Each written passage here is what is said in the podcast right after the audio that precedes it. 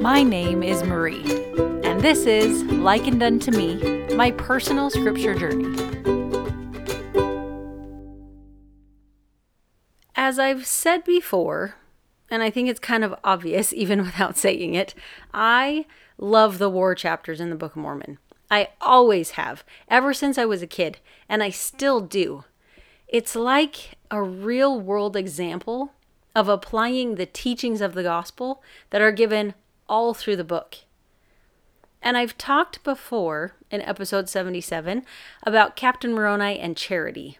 Such a great example of living a Christ like attribute while in some of the hardest circumstances. And today I'm going to talk about Captain Moroni and integrity. Integrity is being honest and having strong moral principles. Captain Moroni was honest. We usually think of honesty as not lying about something that has already happened, which is right. We should always tell the truth about what happened. But what about telling the truth about what will happen? I don't mean predicting the future, I mean predicting yourself. Do you do what you say you will do? Do you mean what you say? Captain Moroni did. The first time we meet him is when the Nephites have to fight the wicked Nephite Zerahemnah and the Lamanites. Chapters 43 to 44 in Alma, if you're curious. And through some brilliant strategy, Moroni and his armies managed to surround the Lamanites. At that point, Captain Moroni tells his army to back off and he has a discussion with Zerahemnah, giving him a way out of this pickle. He says that if the Lamanites will lay down their weapons and make an oath that they will never come to battle against them again, then they can go. But if they don't, then he says they will fight until every Lamanite soldier is dead. And Zerahemnah is kind of peeved at this, and he makes a show of bringing his weapons up and laying them down in front of Moroni. He kind of even compliments Moroni on his great battle strategy, but says, We won't take an oath though, because we know we're going to break it. I can't believe this guy. But what I love is that Captain Moroni doesn't hem and haw or think about it or go back to his officers to consider Zerahemnah's offer.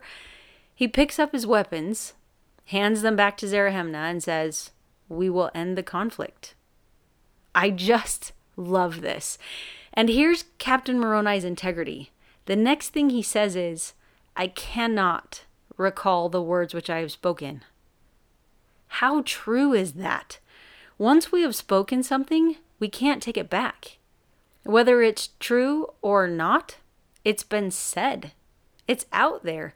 And Moroni understands that which tells me that he had considered before he spoke what he would say to Zerahemnah, and he made sure he could live with following through on what he said.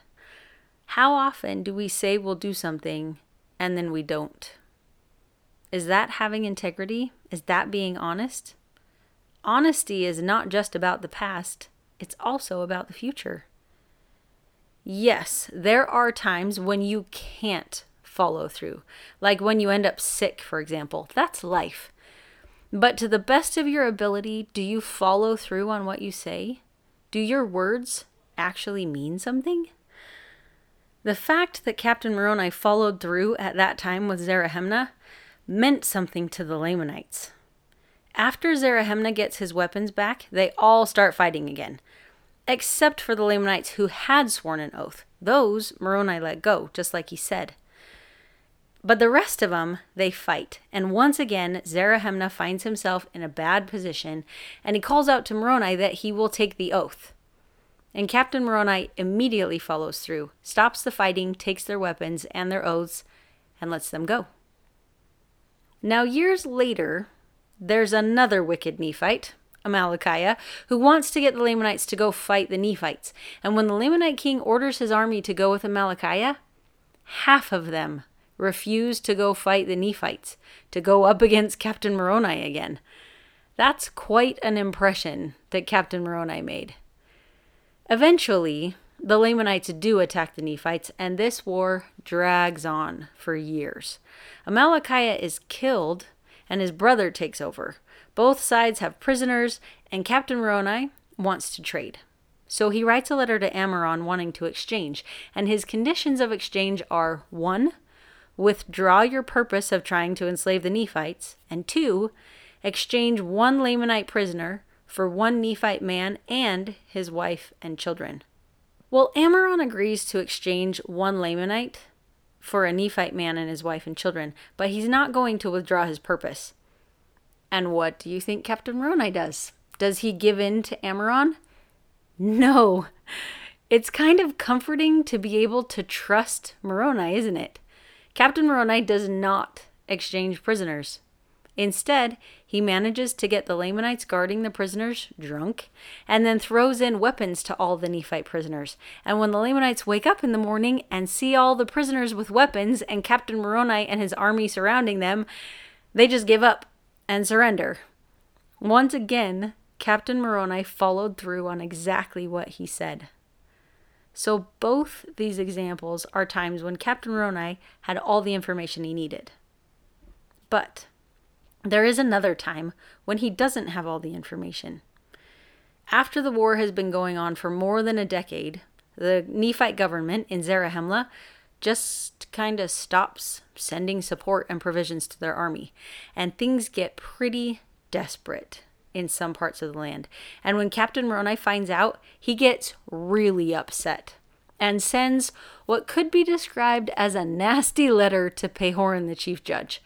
In it, he threatens the rulers of the land that if they don't get their act together and start supporting the people who are giving their lives to protect the country, then he will come after them. And Pahoran is at the top of his list. We all know this part of the story, right? And Pahoran, bless his faithful heart, answers back to his chief captain and fills him in on the information he's missing.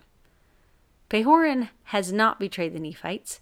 It's the kingmen that have taken over Zarahemla and the government. Captain Moroni takes in this new information and lets go of his threat, because that's what it really was, to Pahoran.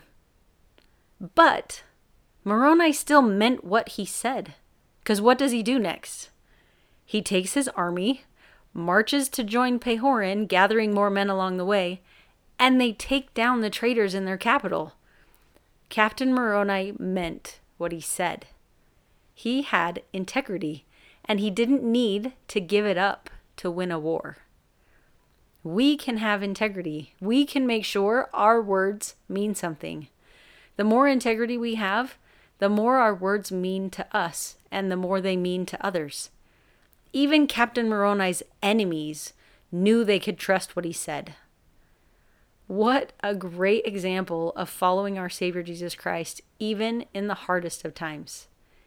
Yea, verily, verily, I say unto you, if all men had been, and were, and ever would be like unto Moroni, behold, the very powers of hell would have been shaken forever. Yea, the devil would never have power over the hearts of the children of men. He was a man who was firm in the faith of Christ. Thanks for listening. Any quotes or scriptures or stories that I used are cited in the description. This is likened unto me, my personal scripture journey.